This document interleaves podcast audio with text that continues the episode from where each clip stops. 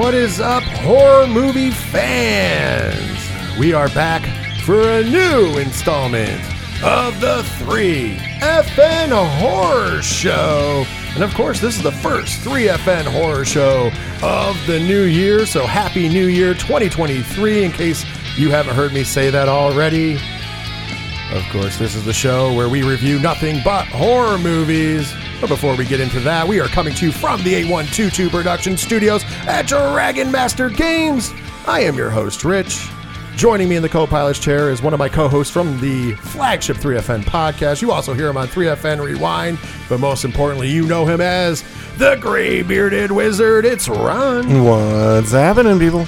Of course, this episode is going to be coming out to the masses on Friday the 13th. So there's only one movie we could review or one movie series, and we got to start off with the original. So this episode, we will be reviewing 1980s Friday the 13th. What? What? How excited are you for that? I am so excited for this. Are you pumped to I talk some pumped. Friday the 13th? I am pumped like Jason Voorhees. You are pumped like Jason Voorhees. Well, I'm glad that you're pumped like Jason Voorhees. But before we can talk about Jason Voorhees or the lack of Jason Voorhees, we will uh, give you those uh, all important uh, shameless plugs that we got to get out of the way just so you know how to get a hold of us and contact and all that happy jazz. It's simple for all the links, all the connections, everything you could possibly need to know about the 3FN podcast. Visit 3FNpodcast.com. There you will find all the social media links. You will find the Patreon link, patreon.com slash 3FN podcast. For as little as $1 a month, you get a ton of extra bonus content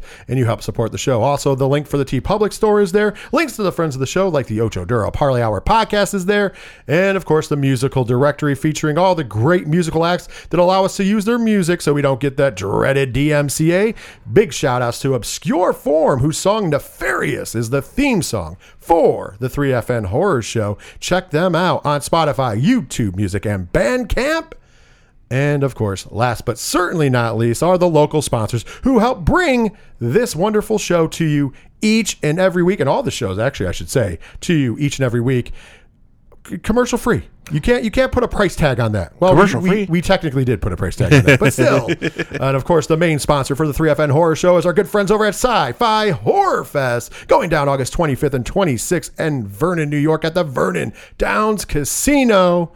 Uh, for all information and to keep up on the celebrities, I know that uh, Lorenzo Lamas was uh, announced before the new year. Also, on top of that, you know, hey, a big fan. I'm a big fan of hers, and also I've gotten to work with her a couple times. She's fucking awesome. Felissa Rose will be there, and there's way more to be announced. If you want to stay up to date on all the announcements or get tickets or any other information, visit sci-fi-horrorfest.com. And if you don't remember that link or anything else I just said, it's simple. Your one-stop shop, 3fnpodcast.com, has got your hookup. Now that the business is out of the way, let's dive in to talking about Friday the 13th. Of course, you know, we talked it before when we uh, covered Black Christmas and then, you know, Halloween subsequently, uh, that the, the genre of modern horror, the golden age of horror, we've always thought was the 80s and it keeps coming back and it's great. But the movie that was the father of the modern age of horror usually is considered to be Friday, or is usually considered Halloween, sorry. And then Friday the 13th is considered that first child, the promised child, that then spawns the army, right? Right. So this is a very important movie in horror history. And the funny part is when you dive into the lore of this, the director of this film and producer of this film, Sean S. Cunningham, and the writer Victor Miller, it's always been told that Sean Cunningham told Victor Miller, we just need to rip off Halloween. Yeah, pretty much. we can make some money if we rip off Halloween. And, and that's kind of what they set out to do. And we're going to touch about that more. So the reason why things get a little, you know, why Halloween is why, you know, and you can see that the first person killer, we, you know, Halloween doesn't give you a who done it. We know who did it. This gives you a who done it, but the first person killer is definitely, definitely Halloween. Yeah. So before we dive into all of that, let's find out what the synopsis, what's what the synopsis or synopsi is with Friday the 13th. We're going to go to IMDb and I'm going to read three different ones and uh, let Ron vote on which one he likes and we'll kind of actually we'll both vote on it. And you at home feel free to vote as well. The first one's super short. A group of camp counselors trying to reopen a summer camp called Crystal Lake, which has a grim past are stalked by a mysterious killer. Straight into the point. Yep. Uh, second one, in 1957, a young boy named Jason drowns in a lake near Camp Crystal Lake. The next year, the two counselors are murdered. In 1980, a descendant of the original owners reopens Camp Crystal Lake with some counselors' help. The counselors get killed one by one by a mysterious person. Could it be Jason out for revenge? I love this the cliffhanger at the end, but it gives a little bit too much. Yeah, just too much. And last but certainly not least, uh, when a summer camp at idyllic Crystal Lake reopens 25 years after the tragic drowning of a young boy named Jason, the woods fill with the happy squeals of young campers and the fruitive couplings of frisky counselors. but when a violent rainstorm isolates the lake, one by one, the counselors are horribly murdered. Could it be Jason out for revenge? They also lift you on a cliffhanger, but it's a little more in there. I mean, I love how every one of them, and of course, obviously these synopsises were written after the uh, reveal of Jason later Yeah. on. Of course, the franchise goes on, but you got to remember this movie, and it's not. You know, we'd talk spoilers, obviously, but this movie has no Jason in it. Yeah. and the only real mention of Jason is the story that Mrs. Voorhees tells at the end of the movie. Yeah. So I think it's really, really kind of interesting that everybody draws back into the Jason lore just for this film. Which the Jason lore wasn't really a thing. It was a kind of a, in a lot of ways, according to Victor Miller, it was just kind of a thrown out their plot device at the end to explain the killings. Yeah.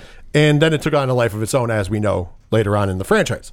So I just think it's funny how retroactively everybody goes back to adding Jason to the original movie. Well, you know, it's it is Friday the Thirteenth, so that's what they have to do. By the way, let's now go over the stats for Friday the 13th. It was released originally on May 9th of 1980. Those fuckers couldn't even put it on on a Friday the 13th. Like, Well, what's up with that? they weren't planning that. Sean that. Cunningham. They weren't planning like that. It had a run time of 95 minutes, so right in that sweet zone for a horror movie. Sean S. Cunningham is your director. Uh, before this, he directed a movie called Together in 1971. Uh, also, after this, he would direct A Stranger is Watching. And uh, most recently, in 2017, The Nurse with Purple Hair. Uh, mostly, Sean Cunningham is known for being a producer. And uh, his claim to fame prior to this in producing is he produced Wes Craven's Last House on the Left and also The Hills Have Eyes. So he's got a more of a production background. This was kind of like, hey, let's make some money. And uh, the man that I talked about earlier, Victor Miller, was your screenwriter on this film. Uh, he would do originally, uh, first before this, a movie called The Black Pearl in 1977. And before he fell out of ways with Sean S. Cunningham, he would also write A Stranger is Watching, which they did together. And then after that, Victor Miller basically went and worked on and wrote for every major soap opera. That works. Guiding Light, Um, just uh, Friday the Thirteenth. If you waited a month, you could have put it on on Friday the Thirteenth in June. Oh, there you go. Yeah, throwing it back. But yeah, he worked on every major soap opera. Every major soap opera. Next up, uh, there is an uncredited writer, though, by the way. Ron Kurz. He was uncredited. Uh, his first movie that he wrote was King Frat in 1979. He also did Eyes of a Stranger, Off the Wall in 1983. Unfortunately, he passed away from heart failure on May 7th, 2020, at the age of 79, and maybe that's why he never entered the battle for the rights to this movie. Yeah, probably. Finishing out the crew that we talk about here is the cinematographer on this film. Your cinematographer is Br- Barry Abrams. Uh, his first movie as a cinematographer was Hollywood on Trial in 1976, and he also was the cinematographer for A Stranger Is Watching. Uh, unfortunately, Barry Abrams passed away at the age of 65 on August 4th of 2009.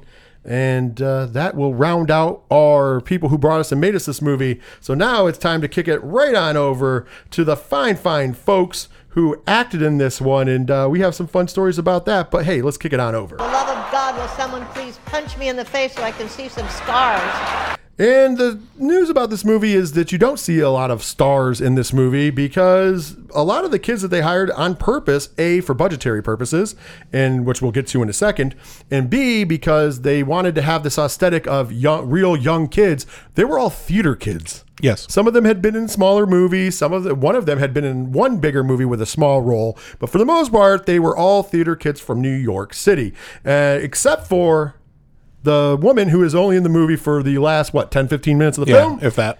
And she's the woman that finds her name on the poster. Of course, that would be the legendary Betsy Palmer, who does play Mrs. Pamela Voorhees. By the way, in this movie, we do not find her first name out is Pamela yet. No. So just Mrs. Voorhees in this movie.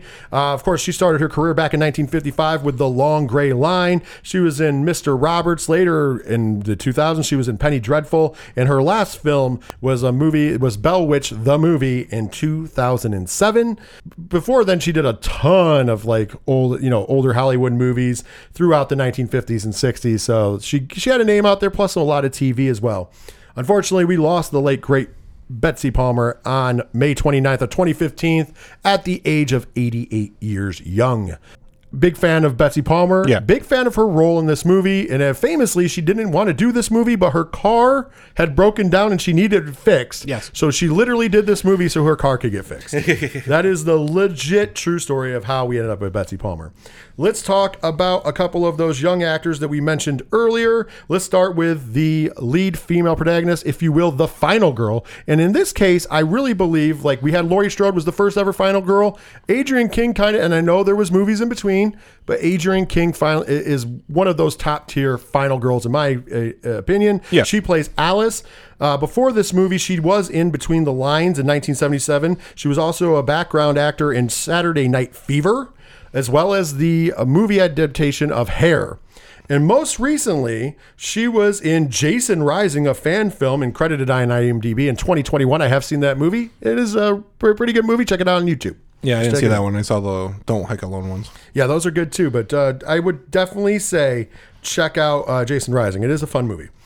And the last that we're going to deep dive in is the person who became the biggest star out of this movie, because there had to be one, right? Always. And that, of course, was Kevin Bacon. What? Yes, that Kevin Bacon. Six degrees of Kevin Bacon. You mean the Guardians of the Galaxy Christmas special, Kevin Well, Bacon? We're going to talk about that. Jack is who he plays in this movie. His first movie before this is he had a smaller role in Animal House in 1978. Yes, he did.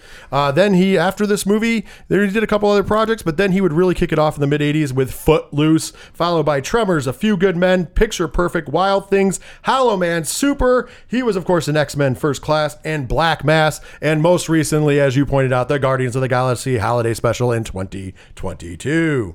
Uh, going through real quick to give a shout out to some of the other cast in this movie. Uh, Jeanne Taylor played Marcy. Uh, Robbie Morgan plays Annie. Of course, she's the first person killed, throwing it out there. Uh, Harry Crosby plays Bill. Uh, Laurie Bartram plays Brenda. Mark Nelson plays Ned. Peter Brower plays Steve Christie, who's in charge. Uh, the truck driver is played by Lex or Rex Everhart, and of course, Ron Carroll plays Sergeant Tierney, and one of our favorites in this movie. And he'll you'll you'll hear us talk about him again when we cover other Friday the Thirteenth movies. Is Crazy Ralph, and he's played by Walt Gorney. This movie, Ron, was made for five hundred and fifty thousand dollars. Uh, key component here is five hundred fifty thousand. Most of them probably went to special effects. Special effects in this movie were done by the legendary Tom Savini. yeah. So 550. And the box office. Would you like to guess the box office? I'll give you a clue. It was below 75 million, but above 50 million. 62 million. You're close. $59.8 million in the box office, and that is a hell of a return Oh, yeah, in definitely. 1980, especially on a $550,000 film. So it did work. Of course, most of that money came out of the fact that instead of just putting it in grindhouse theaters and in drive uh, drive-ins, he actually had it wide released in major theaters and convinced people because he did a great job of advertising this film because even before a story was written for this film they had taken out an ad in the boston herald where they had put uh, the picture which would then become the opening of the film of Friday the 13th, the most terrifying movie ever made. And it was in the, the Boston Herald. And it got people to invest in this movie and it also sold at the theaters. Yeah, yeah well, it works. Smart moves by Sean Cunningham. I might say fuck Sean Cunningham because of all the lawsuits and stuff, and because hey, you know he's kind of a you know prick of a human being on all accounts. But I will say that uh, it's smart man, smart Yeah. man. Hey, got to do it. Got to push it. So it is now time to dive into the review, and I'm, eh, we're going to be honest. This is not going to be a super lengthy review on it. Everybody has seen Friday the Thirteenth. It is a, cl- a eh, classic. However, I, I would like to pick some things apart. so first of all, we get the scene from 1958. It was a year after Jason dies. And by the way, we do not know anything about Jason at this point. That's why it's so weird that every synopsis deals with Jason. I get it, the franchise later on. However, we find out we're in uh, Camp Crystal Lake. It's 1958, and we have some ca- we have some camp counselors singing uh, Bible hymns, pretty much on a guitar, and then two of them sneak off. And why do two of them sneak off, Ronald? Because they're wanting to make some coitus. They want to do coitus, coitus, coitus. Well, the coitus gets inter, uh, interrupted by a person that we never get to see, although they both seem to know the person. Both of them are like, oh, we weren't doing nothing. And then we get kill, and then we get the second kill, but the second kill is a frozen screen into the title card. Very much so. In the and, and of course the uh, plain white on black uh, opening credits that lasted through most of the Friday the Thirteenth films. Let's be honest. It's fine. So then we go to present day. So present day is 1979, I do believe, is what they say in this timeline. Because Yeah. even though it came out in 1980, uh, their present day is 1979 according to the timeline. Because that's probably when they shot the fucking film. so uh, we get Annie. She's in town, and she ends up Crystal Lake. And of course, she ends up being the first victim. It's also the first time we see Crazy Ralph. That's the only reason I'm bringing this up. Because is there any more worthless fucking character that horror fans, including myself, draw to and love than Crazy Ralph? He is pointless in this movie. Oh, very much so. Oh, it's Camp Blood. You're going to be doomed. And then later he's just in a fucking pantry. Just like stalking. Like he's in a pantry. Like how did he get from the town to the pantry? And he only has a bike, and it seems to be a great distance, like not great distance, but a decent enough distance. Because remember, the truck driver's like, "I'll take you part of the way," drops her off by the cemetery, which is still a few miles away. Yeah. And then she gets picked up by somebody in a Jeep that we don't see, which ends up being the killer. And she becomes the first victim. But I always thought that it was weird to me that, like, we all love Crazy Ralph so much. Uh, yeah, no, he's, he's it's weird because it's like you see him there in the, the diner or whatever where they're sitting, and he makes this it's Camp Blood scenario, and then you get to the point where you're going, uh, and you're just in the pantry just saying shit like so he's he's stalking. It's, it's supposed to be the red herring that he's the killer. That that's all that is. Right, but it doesn't even work It that doesn't way. doesn't work that way, and it's all it or he's just stalking the girls because he's a pervert. It's it's the only two options you have. Right. But it's weird. Yeah. So I'm glad you brought that up because then we get to meet the camp counselors. And there is never the, the one thing that happens in this film franchise far too often, and it started in the original, is there's never a group of people that you could care less about than the fucking camp Yeah. counselors. All they do is give you their stereotypes. Yes. So you have, you know, your your good girl is played by Alice. She's going to be your final girl. You know, kind of can figure that early on. Uh, then you have, you know, the rest of the cast and gang. Marcy, you know, Marcy's only interested in in banging Jack. Yeah. because that's that's what she's there for. They're the they're they're the horny couple, couple, and then you have Brenda, who is you know the nicer girl, but still you know you you, you get a, a feeling that she has a little uh, you know kink tour. Uh, Bill is the one that's kind of like the the Joker. You know, it's so they all have this role that they play, and but you never get to really know them or care about them. Even Alice. Alice just comes across as a nice girl, so you're like, oh, we should probably like root for her. And their only like guidance is the head of the camp, and that's Steve Christie. Yeah. And we see Steve Christie in the beginning of the film very briefly as he's hanging stuff up, and he's very creepy towards Alice. Oh, very much so. Uh, to the point where like, are they together? No, she's a you know a teenager, probably fresh out of high school, so it's not like it's underage. But he's probably in this movie. We're led to believe at least in his mid to late twenties, at the very least. Yeah. if not a little older than that. And he's like, and you could tell she's not uh, reciprocating the uh, affection he's showing. so it's kind of real creepy. So you're like, I don't give it. And then he fucks off. He fucks off to go to town to get supplies. And the next time we see him is in a diner, like halfway through the fucking movie eating. Yeah, it's weird. So fast forwarding, of course, a storm happens because of course a storm would happen. Of course a storm would happen. Why wouldn't it? And we've already had one death with Annie. And that's when just shit starts popping off. Our next kill is off screen because Bill gets it off screen. I mean, the cops show up at one point and they're fucking guy, Bill's running around in his fucking like t shirt, diaper, jersey, and Yeah, Indian headdress. Fucking weird shit. Like, Yeah. like this movie has this, a lot of like weird downtime to it. And if you know what I'm talking about, if you're a fan of the movie, trust me, I'm also a fan of this franchise and movie. But it's it, when you go back and watch it, especially because I rewatch it all the time. But it, most recently, before this, I'm just like, there's a lot of weird downtime that adds nothing to the movie. It doesn't make you feel better for the thing, the any of the characters in the movie. Doesn't make you feel like there's a red herring. Like I, I never, you know, we don't know who the killer is, but they don't ever give us a clue of who the killer could be. I guess maybe it could be, you know, Steve Christie because we don't see him for most of the movie, but then it ruins it when you do see him. It's weird. Like it doesn't make sense. And then of course there's the PETA people who get pissed off because they killed a real snake. Yeah. By the way, Dick moved from killing the real snake. Tom Savini asked a friend of his if he could use a snake for the film. The friend did not know that he was going to kill it. It was a pet snake. It wasn't a working snake. Oh, Jesus. They killed the fucking snake. So Tom Savini could be a prick, I guess. Don't lend Tom Savini your snakes, folks. That is behind the scenes. But that even that scene is in the movie weird. Yeah, it's- like it's to show that they get you a jump scare. That's pretty much it. But you don't need it. It- Does Yeah. that make you know? Yeah, you don't need it for that. It makes no sense. So Bill gets the off-screen treatment. We only find out about it when uh, Marcy and Jack go to have themselves some making love to you, Oh, during the storm, it was so good. and they dip into like fucking one of the cabins. It just happens to be the cabin that uh, Bill is dead on the top bunk in. And they, they don't see him. Yeah, they don't see him. He's up there. He's dead. He's dead, and they're just going at it. They're going to Pound Town, and after they're done, of course, you know, mind you, she stands. So after they're done, fucking, you know, she stands up and she's, oh, I gotta go take a shower. Which I mean, good cleanliness is next to godliness, I guess. and uh, Jack decides he's gonna smoke a joint, and of course, while he's smoking a joint, blood starts to trickle on his forehead. So he later wipes it, and then we get the famous Kevin Bacon murder scene where the hand comes out from under the bed, grabs the the forehead, and then boop, arrow through the throat. Such a great, great fucking kill scene, by the way. Great kill scene. I'm a very big fan of that. So moving next, we end up with finding out that the other three are just playing games in the fucking cabin. And then the storm gets crazy. The door flies open. They all decide to, to, to, to fuck off, find other people, and fuck off. And you know, we get the one girl's going to go to bed. Oh, sorry, I forgot. Maurice, Mar, Mar, she gets her fucking ending in the shower. Oh, With that's the right, Great yeah. axe scene. The axe comes up, and of course, Savini does his classic: show you the real weapon before showing you the fake one. Because as he comes, as as the killer comes down with the the axe, it tings into the light to show you that it's a real axe. And it's something Savini has done in many movies. Yeah. And then, of course, it's a rubber axe when it hits her fucking face, and we get the, Yeah. the the finished product, if you will. Yeah. Next up, we end up having, like I said, they fuck off. They draw out uh, the other the other young female Brenda. They draw her out uh, because she hears a child's voices, and she goes out to the uh, in the middle of a storm.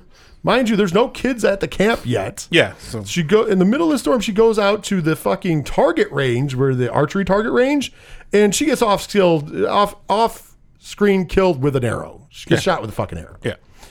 Uh, later, we see her body get thrown through a window. and so our last uh, our last victim, Ned, he he when he comes back, and then we get the final go run because Alice goes to open the door, and then you see Ned's body arrowed to the fucking door. She shuts the door. She starts to barricade it. Which, by the way, for some reason they show us all three minutes of her barricading the door. Yeah. and then the body comes flying through the window of of uh, Brenda. So you're like, fuck, shit's on, shit's Yeah. on and popping. And when she opens the door and runs outside, we see Mrs. Voorhees for the first time. Yes. By the way, Steve Christie gets killed off screen when he approaches somebody he knows and then kills him. And Mrs. Voorhees introduces herself as Mrs. Voorhees, and she's a friend of the Christies. Yes. But if you have a keen eye, you recognize that she's driving a fucking Jeep. Yes. So she goes in the house and she seems normal and she's like, "Oh, calm down, my dear." And then we start to get the unravel where she's like, "The you know in 19 you know in, in 1957 the the young boy drowned in this lake because the counselors weren't paying attention. His name was Jason, my Jason. Yeah. Kill for me, mommy. Kill for me."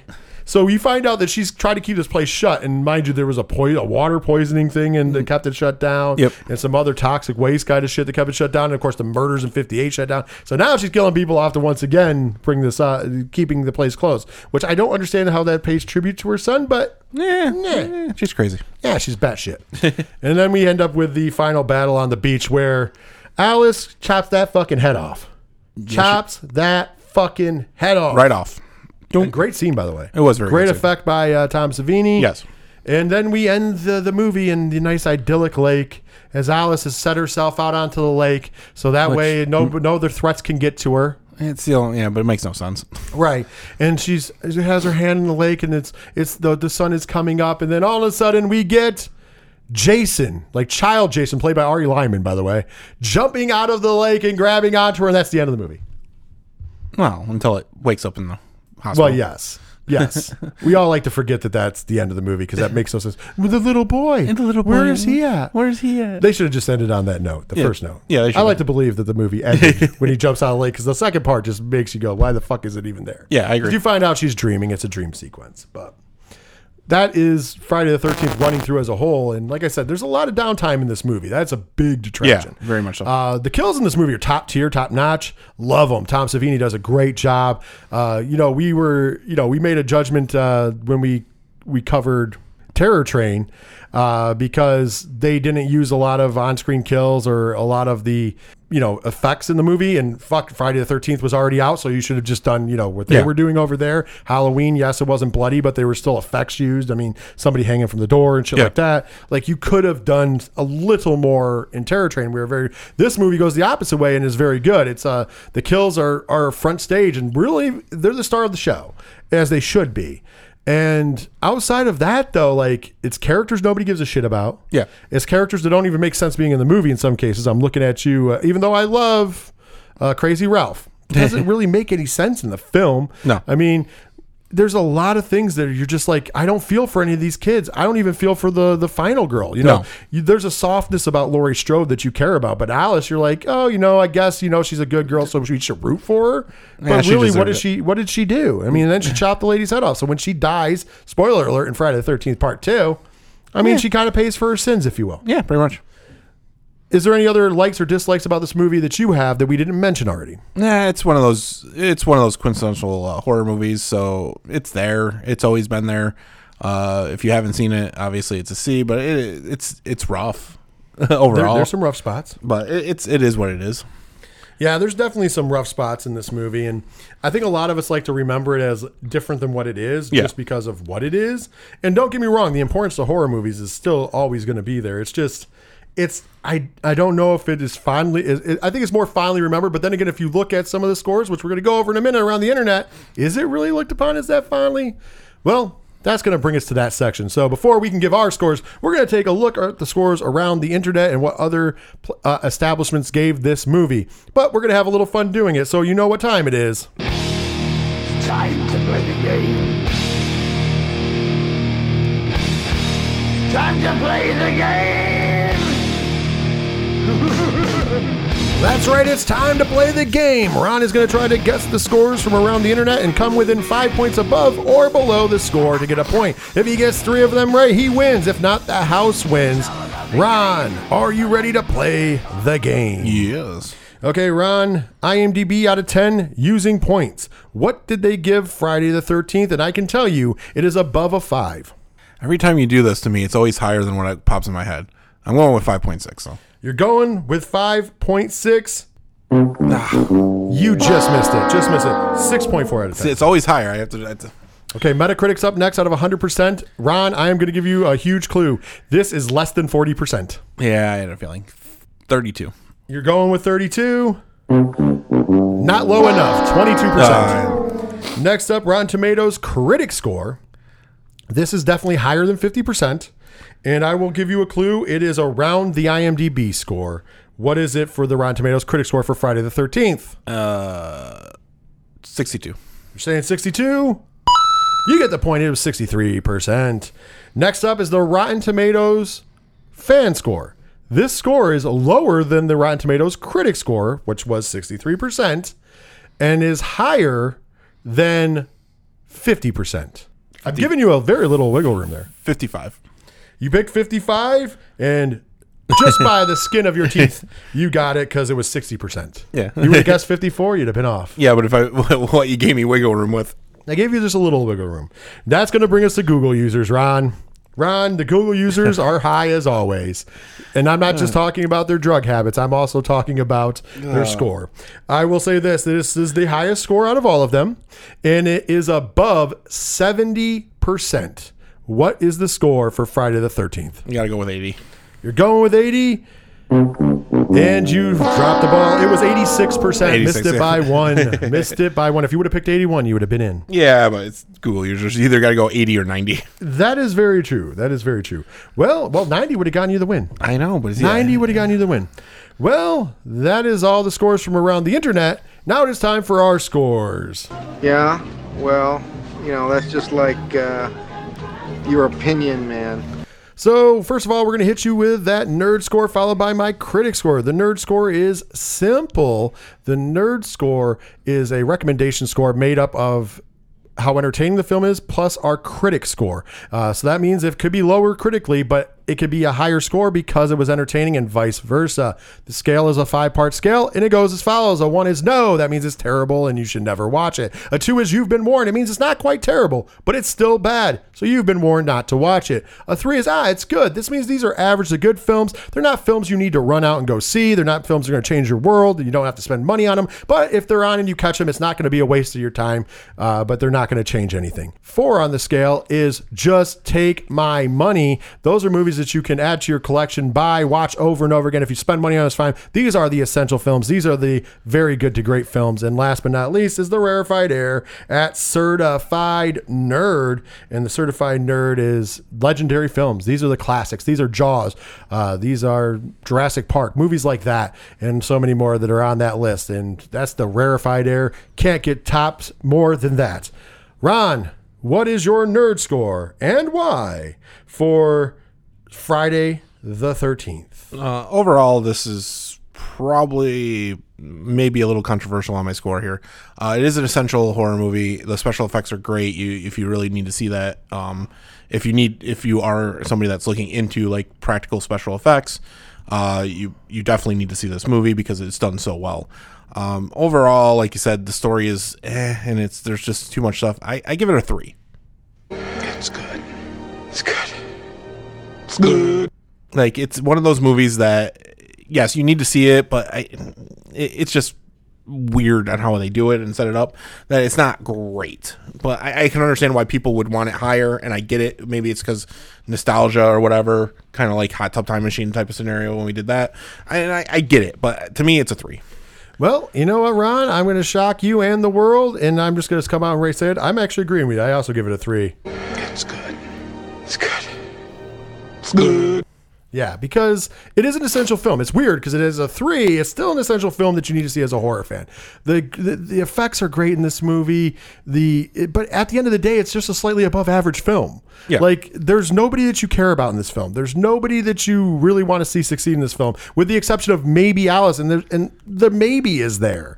It's just a weird put together film, and it was a cash grab. What they were doing was they were copying Halloween, which is admitted. They also copied Carrie with a jump scare. They were like, let's end the movie with the jump scare. Remember, Carrie famously has the hand coming out of the grave. That is why we get young Jason out of the lake. There was no plan to put young Jason in this movie. Yeah. There was no plan for this to, franchise to go on with the next movie being Sackhead Jason and finally in the third movie getting Hockey Bash Jason and then eventually getting Zombie Jason. None of that was in play. None of that was even thought about.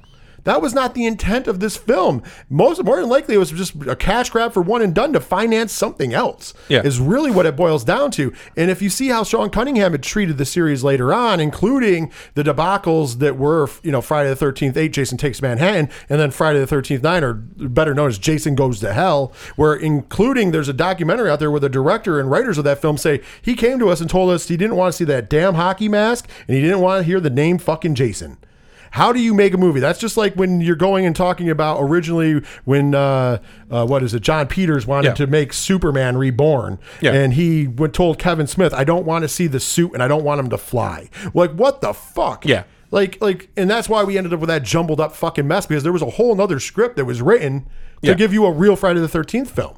But you know, and you can go out and do some research on your own. So this movie, to me, has always been what it was. Let's rip off Halloween and what was done well, and some of the older movies like Black Christmas, Halloween, etc. And then also on top of that, you know, we'll spend, and it'll make us money, and it worked. They p- spent more on advertisement than they did on the movie. Yeah. think about it. To take out that big spot in the Boston Herald to get marketing and all that shit was more expensive than the five hundred and fifty thousand dollar tag on this film. yeah So it's it's it's it's it was ingenious, was a smart move. Did it go and live on and be something that we all love? Yeah, but it was really started from really kind of Ah, beginnings. Yeah. And I mean, I know a lot of us look at this movie as nostalgia because of what we go later on, but even when you look at the synopsis for this film, they all say Jason. Everybody only gives a fuck about two on. Let's be honest. Let's really be honest. Yeah. And that's just how, how the cookie crumbles. And I, I think that we might get some hate for from people who are like, oh, I'm a purist. This is the movie that started it all. But I think if you really look in the mirror and look at yourself, this movie is not better than the next three films. No, Two, three, and four are better than this movie I agree. by leaps and fucking bounds. And you can argue which one of those is your favorite in the series, or some people six is their favorite in the series, and some people, you know, there's a lot of uh, jumping around. But you, we can, I think we should all agree, and we'll eventually on another Friday the Thirteenth do part two and three and four and so on and so forth. But I, I do believe that those movies are better than this one. Yeah, I mean, Wholeheartedly. Jason Takes Manhattan is better than this one. Oh, um, maybe. May Not Jason Goes to Hell though. No, That's that's a pile of shite. I, I, you could argue Jason Takes Manhattan just because tongue in cheek laughing, uh, but I would still say this is not better than this movie. Honestly, I still would say. Honestly, overall, I would say it's still not better.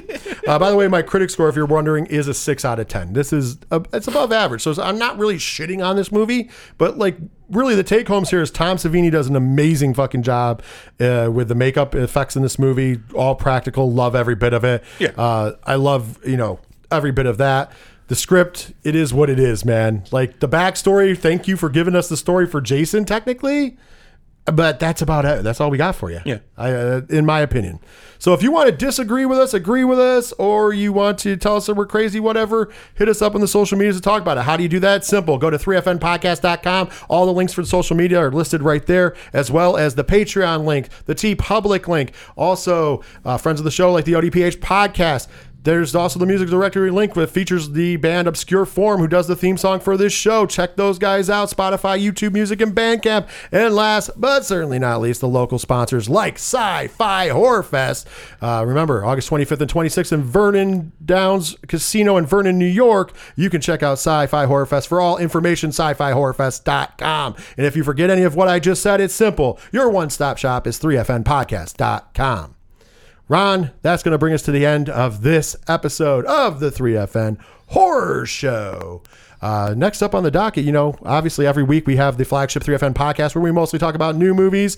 Uh, hopefully you're listening to that as well. And then, of course, there is 3FN Rewind diving into older films as we go forward throughout the years. And of course, obviously, you know all that when the 3FN Horror Show is here. So hopefully you guys are going to be tuning in because this is my birthday month. So we decided for the second show, and it'll already be my birthday for the second show, we are going to do Happy Death Day. We're going to review that for you folks in the second 3FN horror show of the month of January. Uh, all that and more. Just make sure you're tuned in to the 3FN network of podcasting. With that being said, for myself, for Ron, we say take care of yourselves, take care of each other, and always remember that if you're stuck at a camp and people start dying during a storm, get the fuck out of Dodge. Why are you staying there? Get, leave, run, drive, whatever you have to do. I don't understand why that is so fucking hard to understand in these movies. I get it. That ruins the movie because we don't have a movie, but god damn, people, be smart. And also, be careful of things that go bump in the night.